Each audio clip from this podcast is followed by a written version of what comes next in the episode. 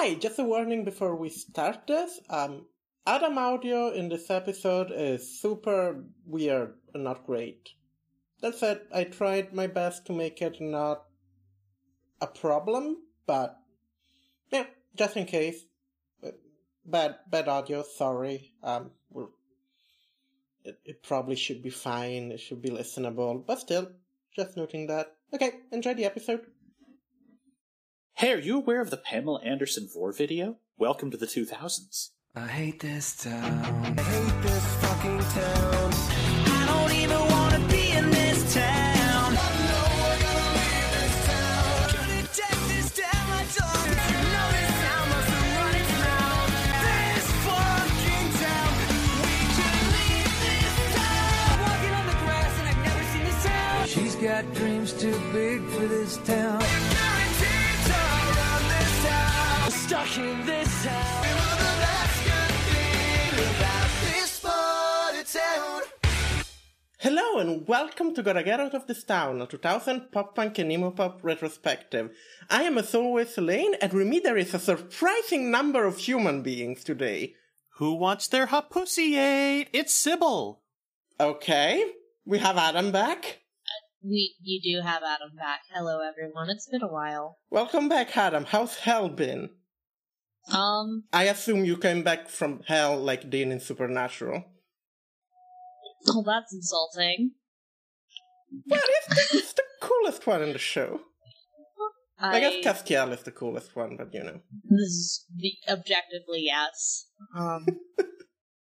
We'll see how recording in the new dorm goes. I like how Ellie's getting sassy about Supernatural when she isn't even watching the new spinoff. I don't care about their parents. Mm-hmm. I just don't care. We have a guest. Please introduce yourself, guest. Yeah. Hi, I'm Max Cohen. You might know me from the Kitchfork Media podcast that I host with Liz Ryerson, which is, a bunch of, a couple of women in their mid-30s complaining about feeling old through the medium of Pitchfork reviews. And I'm also a musician in the bands The Garages and Noiseland. I highly recommend. I don't know if the bit in our Saves the Day episode where I recommend the podcast has stayed in, because I think I've cut off like an hour of rants from that episode. But I highly recommend Kitchfork. It's a really good podcast, especially if someone like me who like listens to a lot of music but doesn't follow a lot of the press. It's like really interesting to read how a lot of that music culturally impacted stuff at the time. Thank you. Yeah. And today we're here to talk about a very interesting record. We're back talking about Blink-182, who are still alive at this point in time in 2003. For now. They haven't imploded yet. That's crazy. They're about to. Yeah. Yes. Everyone got hangry because Tom DeLonge went and did his own thing. And everyone kept doing their own things. That's why they broke up. No, Mark Hoppus didn't. Mark Hoppus just wanted to sing about penises. And God bless him for it. He's very good at it. Yeah, he's really the highlight of this record when he's singing about dicks. For sure. Yeah. This is some of their, I will say, this is an album I really wanted to be on. And one of the reasons why is I think it's some of their finest dick songwriting. Oh, it's some of their classiest penis poetry. Absolutely. They've come a long way from I want to fuck a dog in the ass. This is, everyone is a dad by this point in their history. And this is their most mature, quote-unquote, record, which is an interesting listen. They definitely, switch up their sound. Mm-hmm. I still think the dick songs are better. Spoiler alert. I think I'm the one who liked this record least in here. But it's interesting. It's really interesting. What is your, Max, what is your history with this record? Because I feel like Sybil doesn't listen to music. Adam especially doesn't listen to music.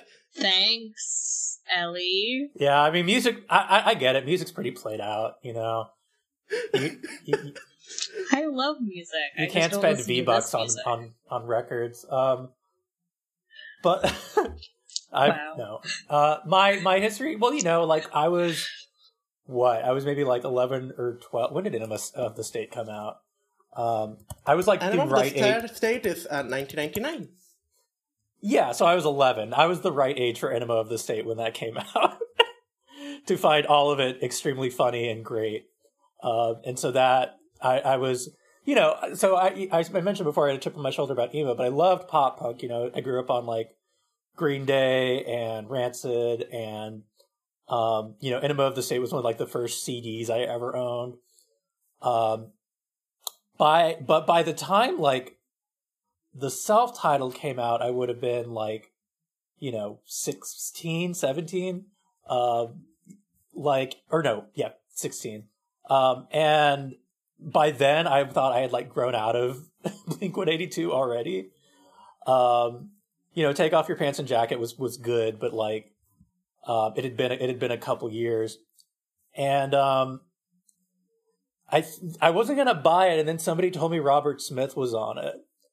Yeah. And you know, I was a big Cure fan. So I got it for that. And it's such a weird album to me because it's such a middle ground between this sort of like adolescent pop punk and like the sort of, you know, quote unquote mature emo post-hardcore stuff. That I think a lot of people didn't like it because it doesn't really go hard on either, but it's the only album I know of that sounds like this. That's fair. The production is really weird. I don't know if I'd call it interesting, but it definitely has a particular sound to it. It's extremely odd. And also, like, Feeling This is maybe my favorite Blink-182 song. Oh, okay. Like, that's a song that stuck with me a long time. So, I don't know. I have a lot of affection for this album. It was sort of like my farewell to youth album. Or farewell to youth, as in, like, farewell to being a snotty adolescent.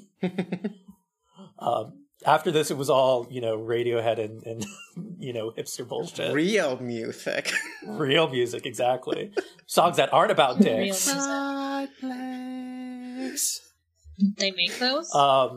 Well, you know, they do now. At the time, it was a brand new thing. Can you imagine if they were to do a piano cover of a Blink song on Westworld? I can't. I'm surprised it hasn't happened yet. I'm surprised we haven't gotten like a... Well, now they canceled Westworld. I'm surprised we haven't gotten a Mad World rendition of Feeling This.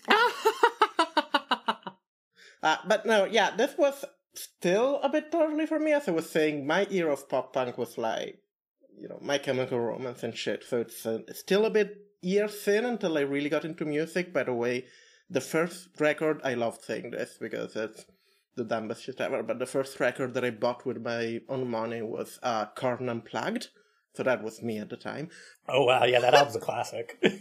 But yeah, I remember seeing this on, like, MTV and shit. Like, the singles from this. I think, like, they were running, like, the single for this. And they were running, like, older shit, like, from Take Your Pants and Adam of the State.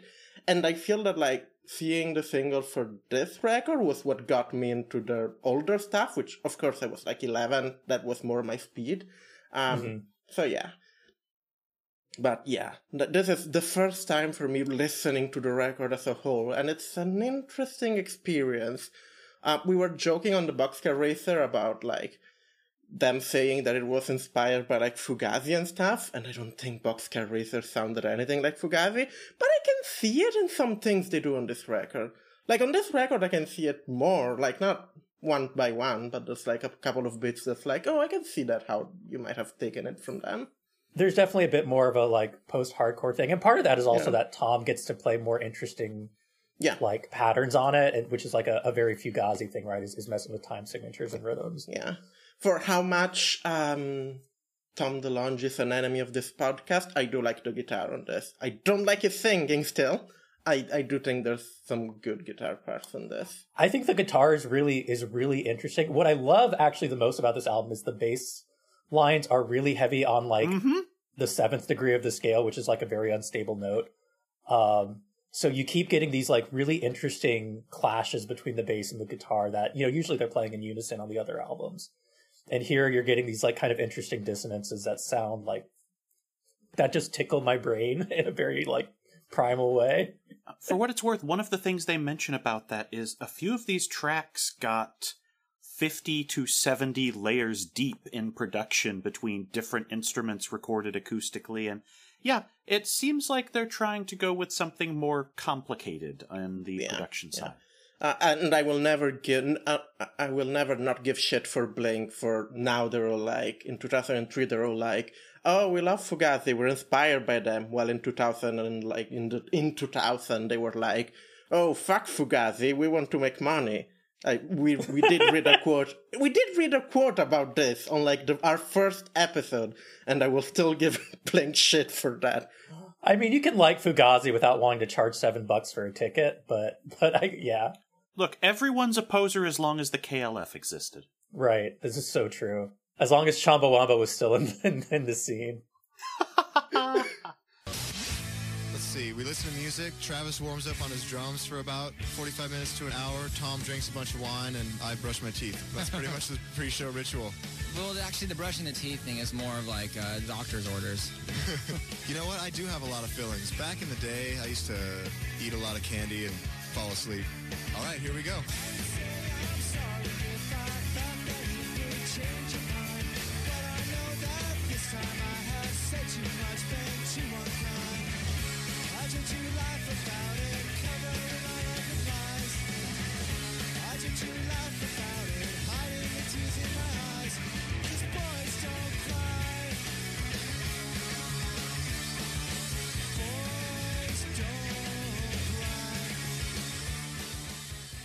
Sybil, do we have some history to talk about? We do, and I'm actually going to supplement your notes with some of my own research because it looks like I trumped you on a few of these. Nice, I'm glad. I'm always excited when you bring shit to the podcast. It's always either incredibly cursed or great. Go for it. Oh no, I think you're going to like this. When we last spoke about Blink, we were discussing Take Off Your Pants and Jacket, which kept them in the mainstream after the explosive success of Enema of the State. But the last time we talked about the band was not with that record, but in 2002 when Tom DeLonge released the debut Boxcar Racer album and band, a record that was somewhat controversial, and even our own coverage was fraught. While DeLonge was busy being the least hot member of the band, the only Blink release during that time was The Urethra Chronicles 2. Harder, faster, faster, harder. The Urethra Chronicles sound like something that Coheed and Cambria would release without knowing the meaning of the word urethra. If they were going to say anything like that, it would be the Perennium Chronicles. I mean, yeah. The Coheed would accidentally reinvent the Cremester cycle. Oh god, they would, wouldn't they? I don't know what those words mean. You're better off. Nobody needs to know about the Cremaster cycle. I keep trying to see it, but, you know, that whole thing where it's basically just a museum piece makes it a challenge. Fun fact, if you didn't know. You can torrent it, and it's nothing but, like, bad ball humor. Oh, I know. I know what the name means, but I want to see what Bjork's ex-husband did with a camera in 20 hours. No, I mean, that's what the movies are. So I've seen them, because you can torrent them, because they're, you know, like, fuck the man. I've seen them, and they're really bad, like, college art films that are mostly about, you just look at testicles most of the time. Cool, I know what I'm doing when we're done here. Yeah, there you go. You sold it to Sybil. But The Urethra Chronicles 2 was a DVD including some live performances, skits, and home movie footage, as well as being the first place where the house wreck video for Stay Together for the Kids appeared.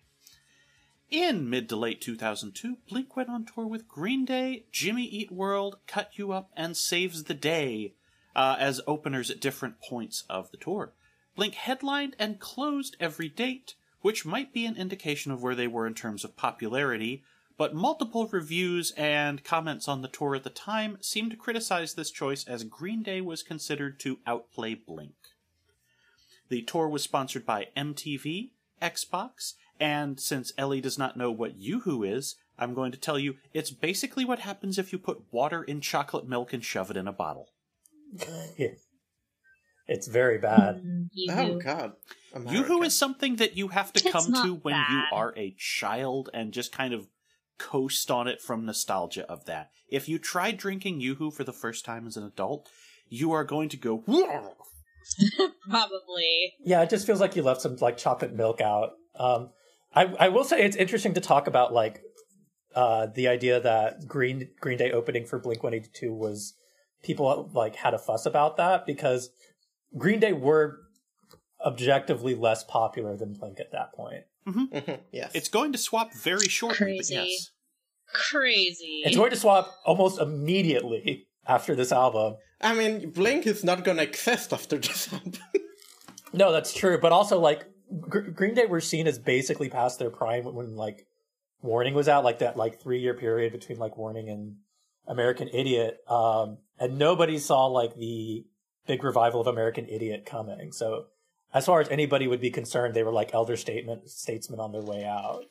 We are nearing the review of American Idiot, which will be a whole thing. Oh boy, oh boy, oh boy. That's probably going to be our second two-parter. Let's be real. Yeah, that's going to be a thing. So excited. I also like, it's interesting that like Jimmy Eat World, like I could see it. They were doing pretty like punky rock stuff at this point. Saves the Day is weird, like to imagine them opening, because by this point we've done their last record recently, the record they had out this year, and they didn't sound like any of those bands. I mean, have you heard Cut You Up? No. Well, no, I'm not familiar. I guess that's probably because no one else here lives in San Diego. But yeah, Cut You Up were basically a failed attempt at growing a Green Day. Hydroponically in your own basement. That sounds bad. That sounds bad. Yeah, if you tried to just do an underground Green Day without the cops picking up on you, you'd end up with Cut You Up. Are they named after the song? Like, what is that from? I don't actually know. It's such an awkward name. Because I only knew them as local scene idiots who got to tour with some of the biggest bands of the day, because I suspect one of them just knew a member of Blink, being local boys. Yeah. Fair. Yeah. Travis Barker would also start his own side project during this time, joining The Transplants, a rap rock group created by Tim Armstrong of Rancid and Rob Aston. Ellie has not listened to this. This is a fascinating butt rock artifact of the 2000s. Yeah. I forgot about The Transplants until I read this name, and then I immediately remembered 2 albums worth. Okay. Wow. You listened to 2 albums worth of the Transplants. I listened to 2 albums worth of The Transplants. Huh. Do you want to talk to us about it? Or is it too traumatic? Okay, I want you to imagine if Linkin Park got kicked in the head by a horse, that's The Transplants. Yeah. Okay. Yeah, I literally... So that could either be very good or very bad. I literally only know them from Tony Hawk. Yeah. That's also going to play into some of this history, because this is the era where EA Sports started trying to make exclusive soundtrack albums for every yearly release of their games. It was a thing that only lasted for a short time, but there's an actual early version of Feeling This, which was released as part of the Madden 2004 soundtrack. It was called Action. Yeah. Interesting. Which is a weird title for the song, I guess. And it's... I guess it sort of makes sense, but, like, they repeat Feeling This, like, 40 times. It's like, you know. The production on this album came down to the wire, and it doesn't surprise me that there are some early versions of things that were floating out as a result of that. So, during the summer of 2003, the band decided to lock themselves in a mansion and start working on their next record. Literally, they rented a mansion in Rancho Santa Fe, one of the rich parts of San Diego County, and... All right, I'm just going to take some stories from biographies and interviews from this time. I'm going to heavily grain of salt all of these because I know who's talking about them. The house was converted into a studio, pay-per-view pornography was on continuous play, and it included a space to smoke hella weed in the garage. The band was attacking each other, working on 3 to 4 songs a day, moving on to the next track when feeling burned out with what they were currently doing. Quoting DeLonge here, this is a direct line, If I wasn't smoking half of Columbia, I probably ran up $3 million in adult film charges. I probably should have just bought a DVD or something. Wow. The band recorded at the house until April 2003. Or gone on the internet. Yeah. The internet was a thing at this point. And the owners of the house kicked them out. Okay.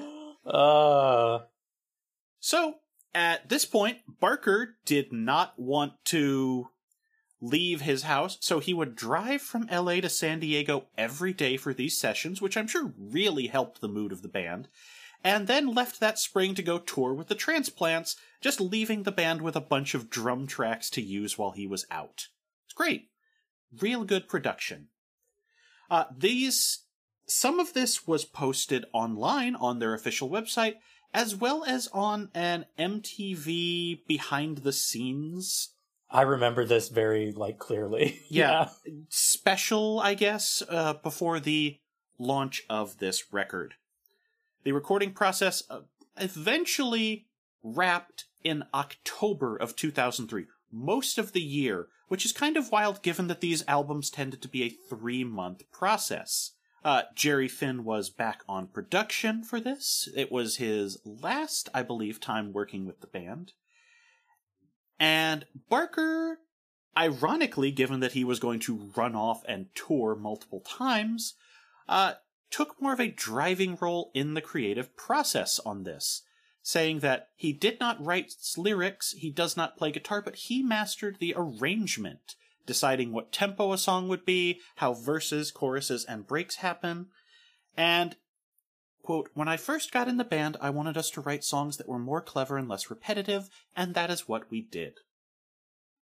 Also, apparently, Barker decided to bust DeLonge's balls because, quote, "Up until 2002, Tom didn't listen to anything but punk rock. He didn't know Pink Floyd, he didn't know who the fucking Who was. The Who's one of the greatest punk rock bands of all time." Yeah. Oh, Tom. It explains a lot. It does. It explains a lot. Angels and Airwaves happened because he finally listened to U2. Oh. How it happened? Nice. Yeah. As we mentioned, the first public result of those sessions was Action on the Madden 04 soundtrack. And at some point, as a bonus record, we should probably just start looking at some of those EA soundtracks from the 2000s, because they're very weird, and a lot of them contain exclusive mixes that never showed up anywhere again. I think we could definitely do You should prepare it, Sybil. We can do it at some point. Just a general soundtrack. I'll pick the most interesting one, because if I go by bias, it's going to be the SSX3 I think we can just do, a general one. We don't need to focus on one specifically. I think we can do, here's a bunch of soundtracks, and let's pick what's interesting from them. Anyhow, once the record was properly released, critics generally complimented the new, more mature direction from the album, and the lead singles Feeling This and I Miss You charted high, with the latter becoming the group's second #1 hit on the Billboard Modern Rock Tracks chart. Fans, however, were somewhat uneven on the new direction, and tensions within the band stemming from the grueling schedule of work, DeLonge's desire to spend more time with his family, and that basically everyone had side projects now, started to become evident. In February 2005, Geffen issued a press statement announcing the band's indefinite hiatus, with the band behind the scenes having broken up after a lot of arguments about their future and recording process. DeLonge felt increasingly conflicted about his creative freedom within the group and the toll that tour was taking on his family life. He eventually expressed that he wanted to take a half-year break from touring to spend more time with his children.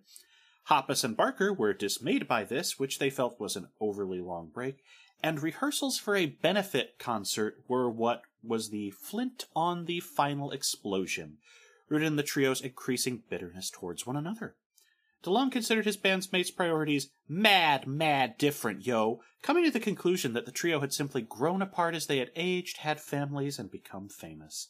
The breakdown in communication led to heated exchanges, resulting in his exit from the group. But the specter of Blink-182 is not over, and should we ever reach 2011, we will have the drama-filled production of Neighborhoods to wait for us. By the way, a lot of this, just to plug it, I guess, has been taken by, honestly, a not that particularly good book, but it's Blink-182, The Bands, The Breakdown, and The Return. It's a book that exists if you want to learn about Blink-182. It's not good, but, you know, there's a lot of info in it. A book that exists. Put that on the jacket. It has good info in it. I just think it's not particularly well written, and there's clearly about 4 to 5 chapters that talk about other stuff that's just there to fill space, basically. I also found some quotes from that. Yes, I understand what you mean about it being very poorly written. Yeah, I feel you. There's not a lot to say when you talk about a band. I had this problem when writing these histories, but, you know. But yes. And now we can talk about the record. I got no regret right now. I'm feeling it. The air is so cold and low. I'm feeling it. Let me go in her room. I'm feeling it. I want to take off her clothes. I'm feeling it. Show me the way to bed. I'm feeling it. Show me the way you move. I'm feeling it. Fuck it, it's such a blur. I'm feeling it. I love all the things you do. I'm feeling it. We fell short this time. Your smile.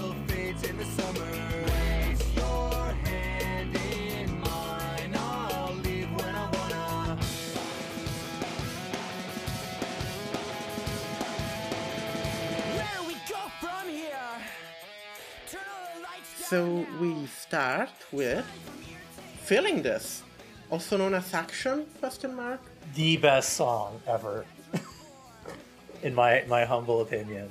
Definitely the best pop punk song. The way this song is written is kind of a wonder to me. They pack so many different kinds of hooks into a very short space. It's very much an earworm. I don't know if I'd call it, my favorite song on the record, because it's sort of a weird song, but it's also incredibly catchy. Well, but I think what makes it work for me is that it's the verses and choruses are so heterogeneous, and the verses are louder than the choruses, which is weird. And then that outro with the vocal counterpoint harmony gets me every fucking time. I do really like the overlapping vocal and stuff like that. It's so great. Good. It's definitely my shit. I don't... it's difficult to judge it because it's so different from other songs they've written. The writing on this is definitely a way to open the record and be this record is different, because this doesn't sound like anything Blink did before. Really? Because I think this is the most Blink track on the album until the very end. I think there's a... It depends on, I guess what you think Blink is, right? Because, it's a fucking song, which is, very Blink, right? Yeah, I think as the archetypes of pop punk for a lot of this decade, this is the thing that most feels like their old material in terms of vibes. How's that? Yeah, not even lyrically. I was mostly talking about structurally and a lot. We will talk about the production, but the sound is very different to me between this and something like The Rock Show. The sound is very, there's a lot of flanging and reverb and hollowness, but I think the pieces are very Blink-182, and the way they're put together is very different. It's also not... A lot of this record, a lot of the songs on this record are not a wall of sound. There's a lot of just emptiness in the sound, I feel, which is not bad. It's just, again, a really particular sound that they're going for. It's weirdly minimalist. It also has a lot of modulation. So, most Blink-182 songs are straight ahead distortion, right? This has a lot of flanging and chorus effects. Flanging is a weird kind of makes your guitar sound like an airplane because you're messing with the tape speeds or these things that are mostly guitar effects you would associate with The Cure or 80s new wave. And so it's, even though they're still kind of power chord songs, they're being fed through a lot of sounds they don't usually use. Yeah, I think for me still the weak point of this is the vocals. I don't like Tom DeLonge vocal. I think they work on 2 songs on this record, and otherwise they just don't work for me. And Mark Hoppus, I like Mark Hoppus as a vocalist, but he works better in more straightforward fast punk song, and there are a couple of good ones. I generally agree that Tom DeLonge's not my favorite, but like I do have a lot of love for the off-key singing like down the hall part of this song. There's something about when that comes that feels very cathartic and like snotty. I don't like it very much. Just because, like many songs, it's very repetitive. I'm not a huge fan of the spoken part of it. I do like the chorus, though. Has anyone, have y'all seen the video? Yes, I was actually going to bring that up, which is why I was waiting for the end. Okay. Go for it. Of course. Classic. Yeah, I think this is an interesting track. I see why it's a single. It's not one of my top on the record, but it's a solid little opening track with no lyrical embarrassment other than the slow bridge being a kind of you swung for the fences and hit yourself in the balls moment. That just does not land for me. But the apparently the story about this is that both DeLonge and Hoppus didn't work with the other when they were writing lyrics for this, and then they just combined their work at the end, so they both went, we both wrote about sex, it's just one of them wrote about really horny teenage sex, and the other being really kinda quiet boy, longing for romance sex. And that also sums up the music video, where you have kids in a combo prison/private school with the band performing in the yard in front of very Pink Floyd inflatables of a capitalist pig and a baby. It feels very... I feel like in that period of time, there were a lot of videos that were rock band playing live to a bunch of kids by chain link fences, jumping around on authority figures. Like, I feel like this is... Like, with this, there was like a lot of Deftones videos that were this, and a lot of Korn videos that were this. It was a weird trend. But the inflatables and the fact that apparently they introduced DeLonge to The Wall on this record, like, they mention in some of the production notes and things, we just gave him vinyls of The Wall to listen to because he'd never heard Pink Floyd. And it really shows in this video because this is just The Wall, but for children. You're saying The Wall's not for children? Kids gotta learn sometime. I mean, it has cartoon bits. Mm-hmm. Okay, The Wall written by children. Happier? It's true. This is a band that has never, ever grown up. I feel like, but you're right, there was like a tendency, especially in the 2000s, of the rage against an unspecified oppressor that we're never brave enough to specify as anything politically relevant. Yeah, and the idea that rock and roll is like the way you fight this, which is like, at the time, right, this is the Bush years where, like, there was no real political music, or if it was very milquetoast because everybody was afraid of getting Dixie chicked. Yeah, it was a few old guard punk bands, basically. Essentially, old guard punk bands who had never stopped being political, and then, yeah, Blink-182, the most political any music got was like the song American Idiot. It's like, we have to capitalize on this moment of general dissatisfaction with the status quo, but also we need to not upset the people who are happy with the status quo. Therefore, generic revolution imagery. But American Idiot is coming soon, and it will save us all, so, we shouldn't complain. Yeah, I mean, I think all these criticisms of feeling this are valid. It's a fairly repetitive and hollow song, but I think to me it kind of wows me in a song crafty way, which is not a way I usually approach Blink-182. But it's hard to write a hook, and I feel like they have 5 different hooks in this song that all together can feel messy. But it also reminds me of Guided by Voices in a way, the way you would stuff like a lot of hooks into a very small space.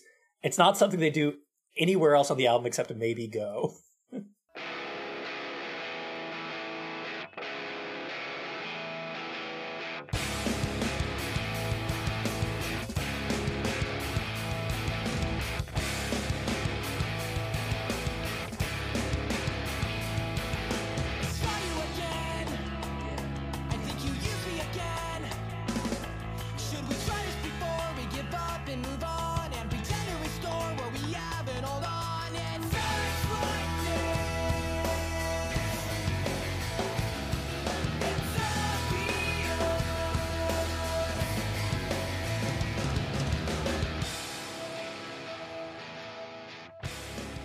And then Obvious, which opens with some incredibly butt guitars.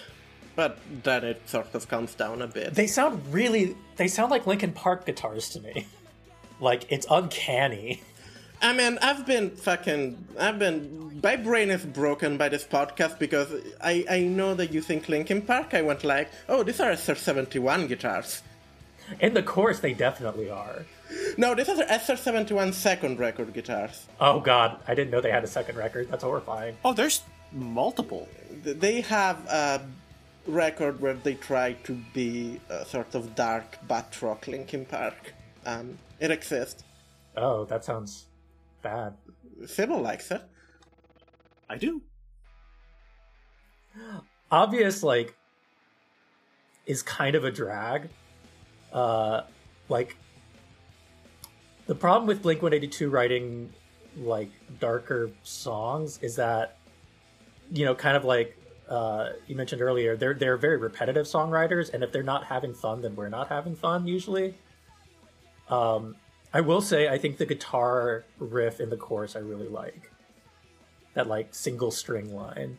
The yeah, yeah, yeah backing vocals are the one thing that I remember with the song, because they sound sort of awkward, and I don't know why. It's just, like, a weird delivery of yeah, yeah, yeah in the background every couple of seconds. This definitely feels like a Tom DeLonge song. All of Tom DeLonge's songs sort of sound the same. Like, they sort of have the same songwriting tropes to them. They're the one that's trying to sound the more serious and bigger, and therefore they end up sort of falling the most flat for me. I mean, it's hard to listen to them and not hear Angels and Airwaves coming out of this. Like, yeah, Angels and Airwaves is not good. They're not good. No. Okay, name an Angels and Airwaves song, because I don't know that I've ever heard them. You haven't. Okay.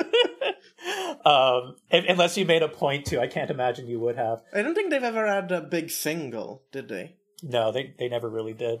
The thing about this song that I love, and a very, like, the part of the song that screams to me, this is our pet sounds, which is like one of the, you know, tossed off album titles, is in the chorus at the beginning of each chorus there is one bell hit, you know, those like long bells you would get in, like, you know, the pit of band sections, so you know they just rented this like expensive percussion instrument to play one note at the chorus of this song that's just not a guitar. It's like, good for you guys. Good for you. I'll use a MIDI plugin, but you do you. Look, Jimmy Eat World had the gong, and Blink-182 has the bell. Every pop punk band needs to have their signature odd instrument that happens exactly once. The signature giant percussion instrument. I'm sorry, I looked up the first single Angels and Airwaves put out in this music video or something. Oh yeah, they're he's running around in a flight jacket with NASA patches in a field. That one. Yeah, that was when Tom DeLonge really got into aliens. Yeah, as well. I'm well aware of that. I've gone on a rant about that at different points. Anyhow, okay, that gives me all the context I needed. Is that the one where they're playing in a UFO? Yeah, in the gazebo that's clearly supposed to be a spaceship. Mm-hmm. Yep. Look, follow your bliss, Tom. Follow it far away from me. Yeah, this track comes off with a grimier sound in production, but DeLonge's vocals continue to make this... It blends together like a smoothie. There's no texture. There's just a slurry of nasally voiced, high-pitch complaints about how there's a relationship going wrong, but also this sounds the most teenaged of anything on the album, where it's just like, try again. I mean, it's just DeLonge. I don't even think, like, the song is, it's the problem with a lot of DeLonge song. They sound the same. They're not necessarily bad, but, like, they're sung by Tom DeLonge, which is the lead problem of them. Like, Robert Smith could deliver this song better, which is something that I would say every song now. You should, did you ever listen to The Cure's self-titled album? Yes. That album feels a lot like if Robert Smith sung this album. Yeah, no, I mean, there's a good, like, chunk of this album that all sounds very similar. And, like, to me, whether I like it or not is, like, is it a chord progression I think is interesting? And with Obvious, it's not really. Although, again, I think the lead line in the chorus is good. They're like, da-da-da-da-da-da-da-da-da-da. I think there's something interesting in there. This is an interesting record, because my problem with Enema specifically went back 2 years ago when we did our first episode, was that the singles weren't really fun, and then the record itself was like 50% like sort of sad / melancholic song that didn't really work for them. And in this record, it's like almost 100% like sad melancholic songs. And they're better than the one on Enema. Like, I think most of the ballads and, like, slower songs are better than the ones in Enema. But they're also, like, a weird, like, direction for the band, I guess. As you mentioned, they don't go full in emo, but they're not. It feels like it's a transitional album that never had its, like, full album afterwards because they broke up. Like, I feel like if Blink-182 did an album after this, we would all see this as a transitional moment. How's Neighborhood? Not good, bad. Okay. But, I mean, it sounds like what it is, which is like a middle-aged guy trying to be 18. Oh, okay. I just found out why they reformed, which was yes. Jerry Finn died, and Barker nearly died. Yeah, from that helicopter, right, or some kind of plane crash. Yeah, with DJ AM. Yeah, that's what a time to be. What a time to be alive. Yes. I miss you, Jim. Should we move on? Yeah, let's talk about I Miss You. The webs from all the spiders, catching things and eating their insides, like indecision to call you, and hear your voice of treason. Will you come home and stop this pain tonight? Stop this pain tonight. Don't waste your time on me, you're already the voice inside my head. Don't waste your time on me.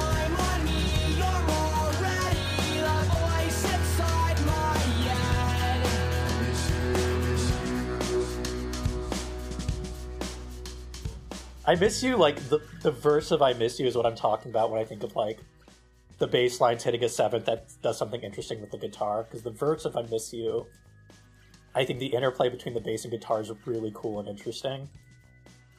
And then it gets really cheesy in the chorus. I'm going to say something horrible that we all need to acknowledge about I Miss You. Is it the video? No. This feels like a track that wouldn't have happened pre-Boxcar Racer. Oh, absolutely true. Yep. Yeah. This definitely feels like...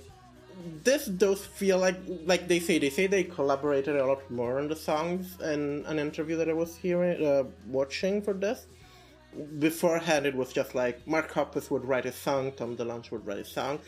This feels like a song where both of them put input in it. Like, this does sound like Boxcar Racer, but doesn't sound like the standard DeLonge song. This has a bit more of, like, I feel creativity put on it. It also has a video, which is... It does. A video which just feels like a gothier version of Night Tonight. Yeah, it's... Like, it's definitely gesturing towards that. It's by the Smack My Bitch Up director. Oh, well, okay. He's got a fucking great style. I knew it before I looked it up, just from how he was filming them. Ackerlund is great. Amazing. Yeah. Yeah, good music videos. Yeah, I don't know. I really like the verse of this. I think it almost feels post-punk in the way that it's, like, arranged. Mm-hmm. And it's sort of, like, minimalist style. And then, like, I don't know. I think it's the string section. I think you have to earn a string section, and this song doesn't. And it really turns me off. Also, this was everywhere. This is the big single on this album. Like, they played this eternally. Oh, yeah. This was the big single. Yep. Even with that, even having heard this so much back in the day that I can still kind of hum most of it, even if I hadn't listened to the lyrics specifically. Third best track on the album for me. I don't think it's a bad song. I think it's a great song. I don't know if it's a song that I'd ever listen to voluntarily. Like, I don't know if I will ever in my life be in a mood where I'm like, I'm gonna pick the MP3 for Miss You on my MP3 player and listen to it. But I think it's a good song. I think I'll keep banging on this. The main fault on this is that it feels that neither of their voices sort of matches the tone, really. It really works on this. I kind of like Mark's voice because it has a similar texture to that acoustic guitar. Yeah, I was going to say, Hoppus really matches the deeper parts of the bass. Yeah, it's texturally really fits for me. DeLonge feels like... The thing about this song I think that bothers me is, like, it could be better if it did a couple of things different. Like, a lot better, and it just doesn't. Mm-hmm. Yeah, like, I feel I would enjoy Mark Hoppus' voice better on the song if the DeLonge counterpoint was better, like, if there was a better, because it's like, it feels like the DeLonge voice is sort of, like, bassy and low, and it's sort of building up to something, but it's building up to the DeLonge singing, which is... Yeah, the chorus doesn't follow through at all. Do you want to know what single, like, overtook this on the charts? Sure. Yes, I do know. Yep. It's the classic monster rock ballad, The Reason by Hoobastank. Oh no. That was the only song powerful enough to knock this song off. 2 weeks after number one. Oh my god. What? This is the most 2003 ass shit. Also, nothing says this song was being made by the band in their most Hot Topic era then Travis Barker asked them to put in an extended reference to The Nightmare Before Christmas for his then wife. I always wondered why the fuck that was in there, because it feels that's so... Barker asked for that to be there about his wife of the time. Oh my god. And that's so weird, because it makes Hoppus's verse into this long, gothy metaphor. And then Tom DeLonge comes in and starts talking about the webs from all the spiders, catching things and eating their insides. I sound like I am 12. Yeah. I mean, it literally says we can live like Jack and Sally if we want, where you can always find me, and we'll have Halloween on Christmas. Yeah, no, it's not subtle. You know, subtext is for cowards. I mean, he's just saying the plot of the movie. I listened to this record twice today. Mm-hmm. I haven't looked at the lyrics. And now I'm happy that I haven't looked at the lyrics, because, wow, that's... I don't think anyone has ever listened to Blink for the lyrics, though. No, but sometimes they're... They're not the modern Dylan. Sometimes their lyric writing is very, yep, you're emotionally 12, and sometimes it's like, oh, you're trying, you're getting there. And there's a lot more, oh, you're getting there on this record, which is a thing I never thought I was going to say. Yeah. I still think their best song is The Rock Show. I'm just gonna put this out. Like, this is maybe the best record they've did as a whole. This is a very coherent record, and has a particular sound, and they were going for something. So I definitely appreciate it as a record as a whole. The Rock Show is a banger. The Rock Show is, like, just a great pop single. Yeah. I mean, I think they have a bunch of those. All right, let's talk about violence. Let's. I hear that it's caused by video games. 6 bottles went down the drain. 1 hour's a waste of time. I'd ask if you feel the same. Still pushing that chance to try. Your breath in this cool room chill. Long hair that blows side to side. You speak and make time stand still. And each time you walk right on by. Like fire at you at me.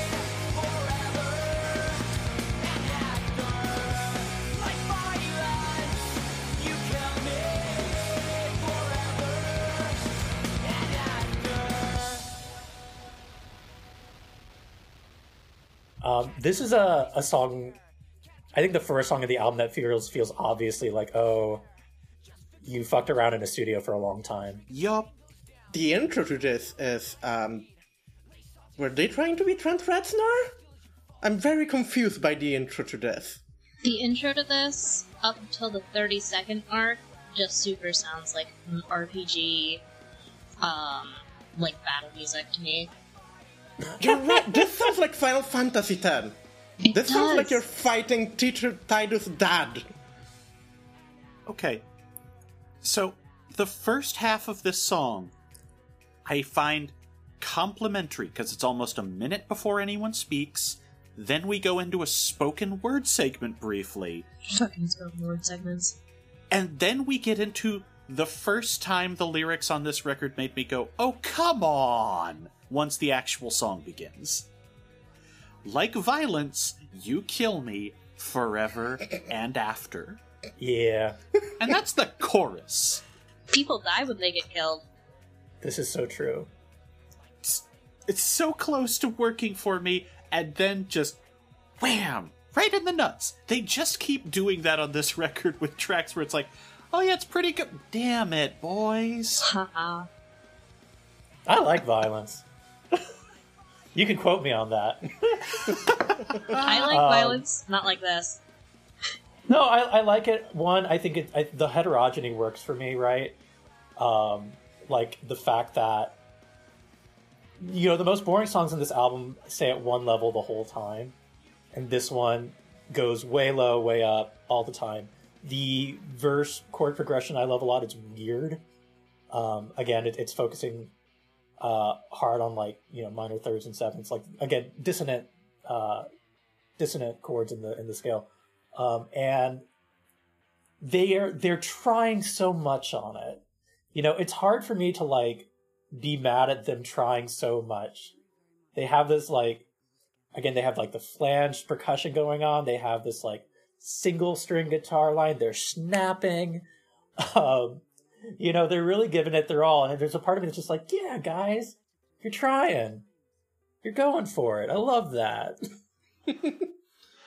They're definitely trying a lot of things. I'm not sure how much they were. Again, the intro, be that percussion stuff on the intro is like, I don't think it's bad. It's just like weird. It's like, okay, what are you doing?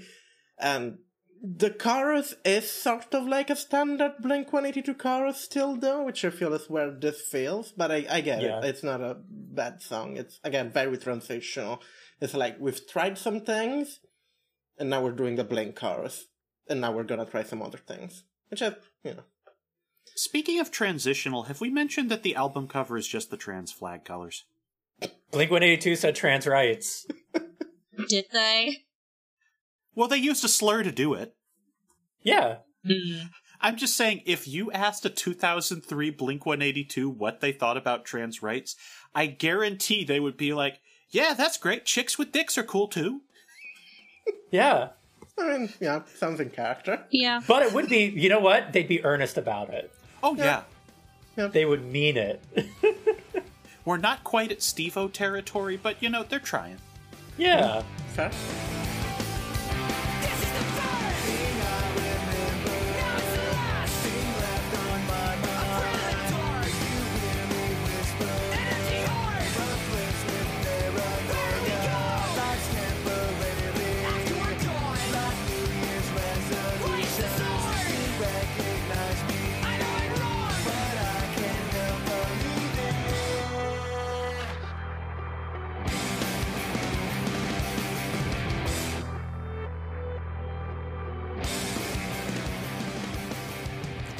You know, everything we're saying about violence, or that's said about violence, about it being, like, going a bit too far, is how I feel about Stockholm Syndrome. Stockholm Syndrome tries way too hard. Let's go to Stockholm Syndrome. Well, first let's talk about the interlude, because that was originally part of violence. I'm so confused as to what they were trying to say in the interlude. So, the interlude... And I'm taking this from Wikipedia. Thanks, Wikipedia. I don't like your new layout, but you're still useful. Yeah, I don't like it either. Woof. That's weird. But yeah, it's an interlude featuring actress Joanne Whalley, and recites love letters that Hoppus' grandfather wrote to his wife while fighting in World War II. Shrug emoji? I also don't know why. But here's the background for it. I just kept thinking I was getting some weird Spotify ad for someone else's music. even though I was listening to the album on YouTube, I kept on being like, ah, fucking Spotify, and then I'm like, oh wait, no, this is part of the... Why is this part of the album? It feels like they had a checklist of like, this is what, you know, mature artistic, this is what you do in a mature artistic album, like when you have your breakthrough Pet Sounds album, you have to have a spoken word section, you have to have orchestration, you have to have all this other stuff, and so they just did it. Mm-hmm. Shouldn't have. The problem with it is like, when Blink-182 are trying to be meaningful, I think they're at their best when they're simple and sincere, than when they're trying to be pretentious and arty, which they, you know, it's one of the reasons Angels and Airwaves and Boxcar fails, is because they're trying to be that instead of like sincere, which is what they're good at. Yeah. I don't even know how, like, the idea of this is pretentious, right? The idea of this is a spoken word section. But it's also like a weird team subject, like, oh, these are the letters from World War II from his grandfather, and it doesn't even... I think this would work if it was more pretentious, like, if it was this, like, just weird abstract poetry Mark Hoppus wrote, maybe this would work better. It's just, like, odd. Like, it's thematically odd. It doesn't really fit with the track it was originally on, or the track they've renamed it for. That's the thing, is like, it has nothing to do with the lyrics in either. I don't understand it. Yeah. And it doesn't really bridge either. Nope. No. And also, how the fuck did they get Joanne Whaley? That's a good question. Magic? I mean, they had a lot of money. I mean, they got Robert Smith. Well, yeah, but they had heard of The Cure. Which one of these boys was watching British period dramas? That's an excellent... She was in her fucking late 50s at the time. Maybe it was because of Robert Smith. Maybe they found out about it through him. He was like, oh, I know somebody. Wait, I found a connection. Okay. She was an extra in The Wall. She was groupie in The Wall. Oh my god, that's her first acting role. That's probably it. You're right. Oh, that's depressing. For what it's worth, just because I did forget to mention it earlier, the production of this record was a goddamn mess. Apparently, some of the tracks were finished like the day before it went gold, and that's how there are so many different versions of things out there. So it doesn't surprise me that things that contributed to that are, we got random actresses and British people to listen to place tracks on this and then do vocals for us. Because Robert Smith didn't fly over to record this. He just did his tracks overseas. Well, this is their first Pro Tools album, right? Like, Pro Tools, like a digital audio workstation is conducive to this kind of writing because you can just, it's easy to try shit. It's easy to try like tons and tons of shit on a computer, as opposed to like an analog, you know, tape desk. So like, you put these guys in like an expensive house with a bunch of weed and Pro Tools. Yeah, this is what happens. There's another line about that I'm saving for a specific track. But yeah, they did half of this in San Diego, absolutely wrecked. And then they started going into a stimulants and paranoia phase for the back half of it, working out of LA. That's fun. That's great. Huh. Yeah. So part of this was done in San Diego, part of this was done in LA, and yeah. There's a quote that I'm saving. So Stockholm Syndrome is also a song, aside from being an interlude.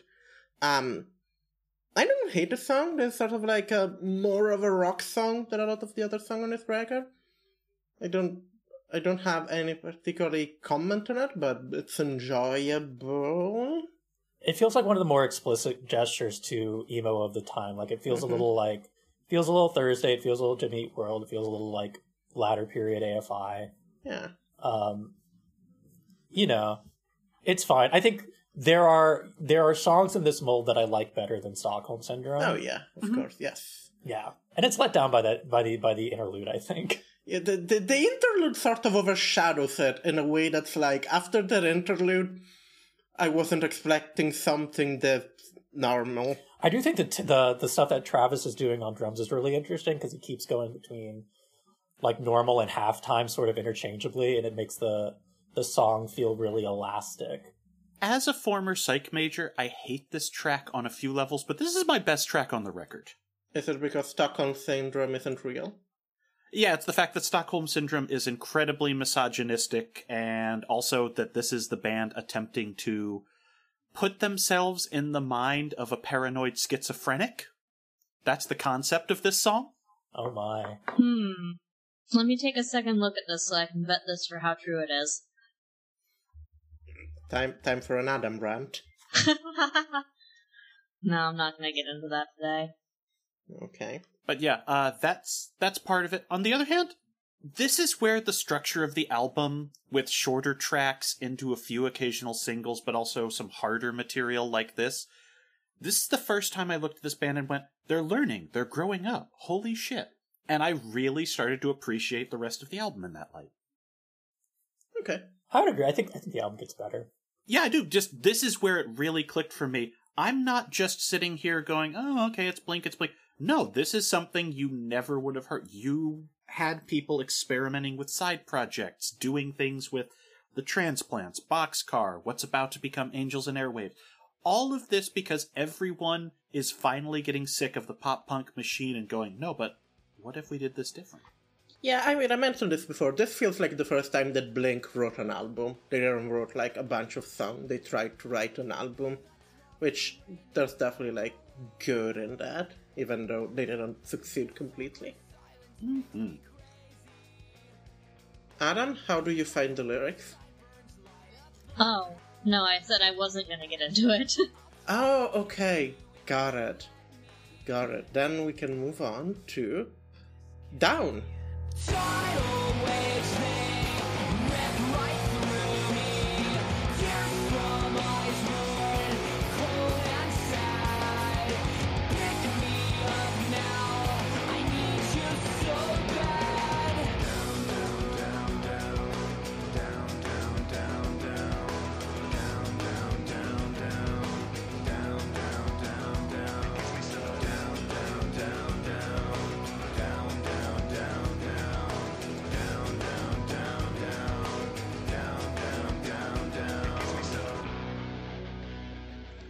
Which is another very Tom DeLonge song. It has that sort of like rising tension that he does, and yeah. It feels like a slower version of Violence to me. Mm-hmm. I feel this is the bit in my notes where I start writing less stuff down, because especially this song is like, yeah, we've heard this song before. And if you like this kind of song, you will like this song. If you don't like this kind of song, you will not like this kind of song. And I like some of the production, and that's it. I like some of the production. Like, on this record in general, it's weird. It's different. It's different from what they do usually, which is enough to make it interesting. But this is an Angel and Airwaves song. This is definitely, yeah, for sure. This is okay, but it is the shittiest chorus they've ever written. Down, down, down, down, down, down, down. Yeah, down. Yeah. Over and over. That's not a joke. 16 downs between other words, repeated twice. Yeah. And I praise Hoppus's vocals, but nobody can suck the energy out of a song like Mark Hoppus not giving a fuck. This is so true. That's very accurate. Down, down, down, down, down, down, down, down, down, down, down, down, down, down, down, down. It gets me so down, down. He's just a sleepy boy, you know. He's a bored, sleepy boy. Look, it's just the most boring fighting game combo that he keeps reciting. Yeah. Down, down, down, down, back.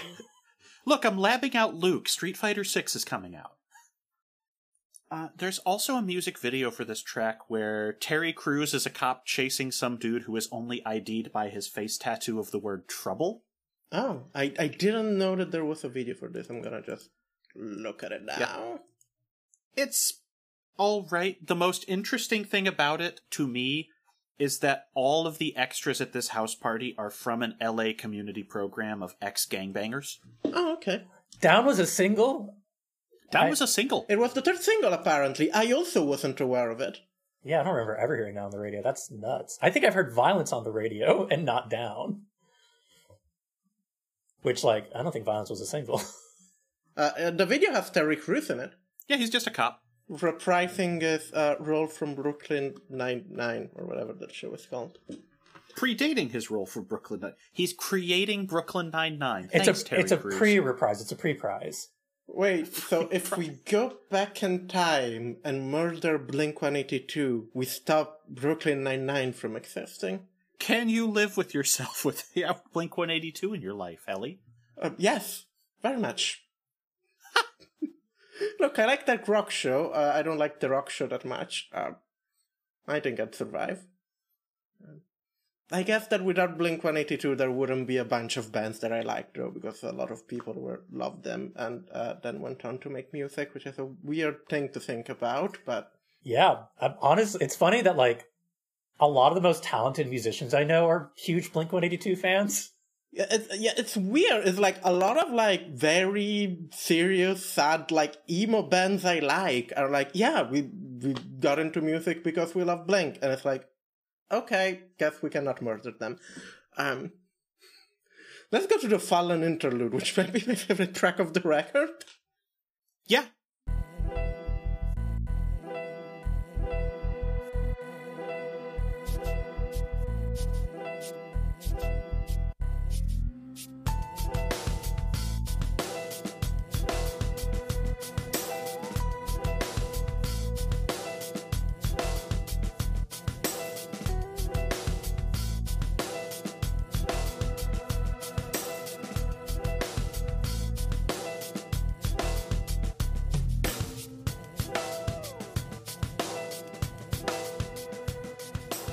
It's your what? Favorite track of the record? Really? I like the Fallen interlude. It sounds like... It's not my actual favorite track of the record. It sounds like a Portishead beat to me. Yeah, so, yeah, that's exactly it. It sounds like trip-hop. Yeah. It sounds like a neat like trip-hop or like punk band branching into post-stuff beat. I'm mostly joking when I say favorite track of the record, but I think it's a better interlude than the other interlude. So here's the thing. I actually debated putting this down as my best track of the album, but I went, that would be shitty. It's just an interlude, clearly. But this is the track I like the most, because it is the most nu metal the band goes, but it doesn't tip over into full butt rock. And that's because they brought in Sick Jacken to do the production and writing on this track. He is one of the co-founders of Psycho Realm, who is just a general hip-hop collective who've been around for years. Okay. And so, finding out he did most of the production and also the writing of that interlude turns that down, down, down bit that was just so generic on Go into something that has an actual menace to it as a segue. It's dubby. He does like that kind of dubby thing with it. It's great. This is the most fascinating track on this record for me, and it also sent me down the rabbit hole of looking into their collaborators on this record, and that's how I started looking up who the second most popular Canadian rap group of all time was as a result of going down the Psycho Realm rabbit hole. Is it Bare Naked Ladies? No, it is the Swollen Members, and they lost it to Drake. Of course. We all lost it to Drake. You know, I wish more was made of it. You know, stuff like this makes me think of another big, like, oh, this is our arty album from an angsty band, which is Thousand Suns by Linkin Park. And, you know, they would take this kind of like trip hop or hip hop influence and really like merge it into a song. Yeah. And I wish they did that. I would like having somebody basically do production, like make their own little interlude on your album is interesting, but like I just really want it to become something. I think it could. I think they could have made something really cool with it. Yeah. The most damning statement about this interlude is that one of them is in a fucking nu metal band that never made anything this interesting. This is true. There's not a single Transplant song as fascinating as this 2-minute interlude. Yes, that's accurate. This is my favorite. This is the best Transplant song. Yeah. Far and away. And this is Travis Barker's fault, apparently, that they brought in the guy. So it's like, yeah, no, you clearly know what you want to do, and it's not Blink. Right. It's Machine Gun Kelly. God.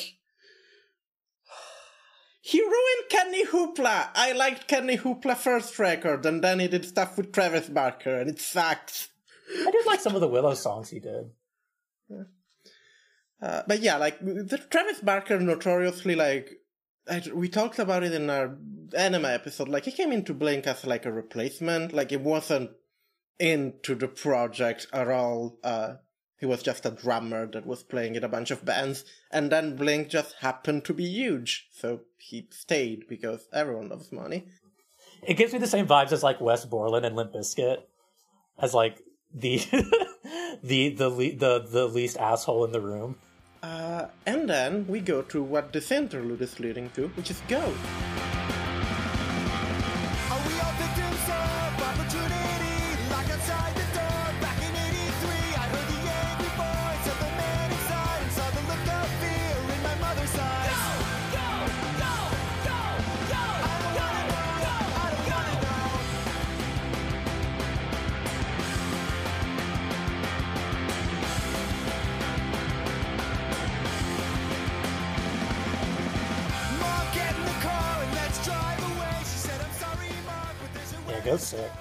Go's a good punk song. Like, it feels almost like a song from Enema, I'll be honest, but it's fun and it's like a good track. And I haven't read the lyrics. I hope it's about the board game. And we have the Joker here. Hello the Joker. Tell us what the lyrics are about. Go is about domestic violence. Yeah. Yay! Yeah. Mark Hoppus, direct quote. Go is a really straight song and one of my favorite tracks. It deals with domestic violence and it's really powerful. The tempo, the aggressive guitars make it a real simple song that you can listen to in a car. It's surely a good tune. I mean, most of Blink's songs are very straight. Oh, yeah. So, yeah. Again, a long way from I Want to Fuck a Dog in the Ass. They've come so far. Yeah. Yes, definitely. But it's a well-written punk song, so, you know.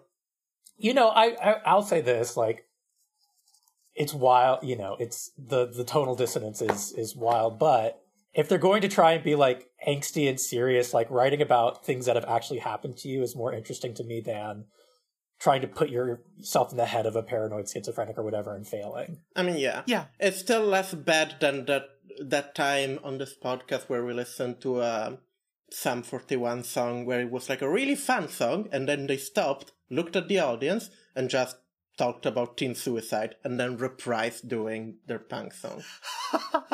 Yep.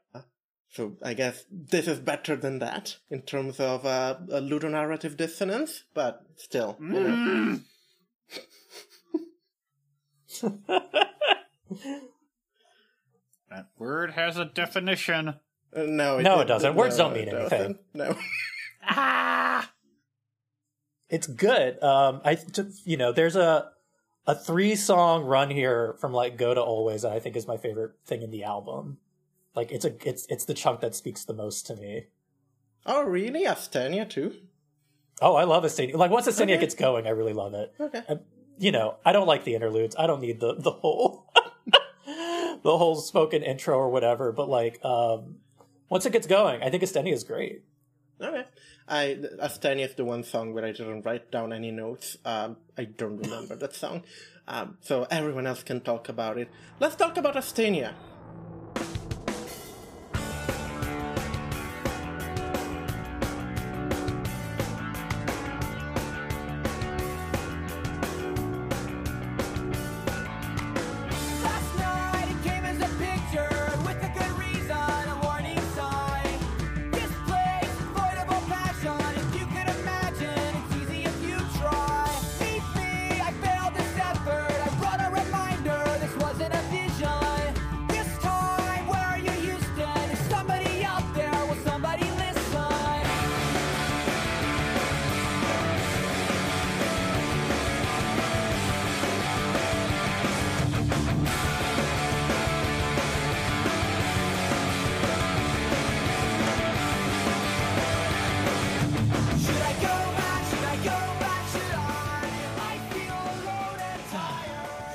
is the one where I'm going to fight our guest.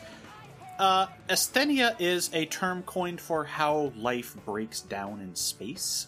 Uh-huh. So that's why it starts with actual NASA transmissions. Oh, this is a Tom DeLonge song. Starting your track with actual transmissions from astronaut missions is hack as shit. I only allow two artists to get away with this. The Butthole Surfers and Public Service Broadcasting. And Blink-182 is neither of those. Yeah, they try to be Butthole Surfers. You know, no, I mean, I agree. I think the opening spoken word thing is not good. I think it's bad. But the actual song gets at this sort of, like, new wave... you know, it sounds like The Killers almost, in a way that I really enjoy. This is the most where I see there, oh yeah, we were inspired by The Cure. Uh-huh. I get it here. The bass is definitely going hard on that. And apparently, they plugged Tom's guitar into a Leslie cabinet that was dying, so that's why the whole thing sounds a little weird in the opening chunk. That's what that is. I thought it was just a phaser. Nope. They just shoved it into some dying equipment to get a different sound out of it. Yeah. Makes sense. I like to, like, because there's a band where, like, you hear all of this production story, so we tried all of these weird things, and, like, you can imagine them, because, like, they're normal, serious human being. I cannot imagine doing all of this shit. That they just, every time I see them in interview, they just come off as cartoons. I cannot imagine them doing serious music shit. I mean, I think calling this serious music shit might be overstating it. It's like it's fucking around with the equipment in the studio. Fair enough. That is fair. Yeah, the actual final studio they wrapped this in, according to their descriptions, was a musical laboratory. Over 70 guitars, 30 amps, quote, 30 or 40 different snare drums, 6 drum kits, keyboards, turntables, and pianos were used in the album's production, most of which came out of Finn's personal collection. It just sounds like they're fucking around. It makes me think of, you know, when the Flaming Lips did their first major label album, Hit to Death, there's all these stories of them, like, flushing guitars in the toilet to see what would happen. Like, there's this idea of, like, when you have access to a bunch of stuff, you just fuck around and see what happens. And that seems more like the energy here than, like, a, you know, a Brian Wilson type. Yeah. Also, when you said music laboratory, my first thought was, like, music museum for children with, like, a lot of interactive stuff that you press and make noises. Blink-182 would absolutely record a track that used the walk-on piano from Big. Yes. I liked it. It's interesting. I really liked the guitar, which makes sense because they were doing weird things with the guitar, plugging it into tying equipment and such. Yeah, it's a fun song. I like it.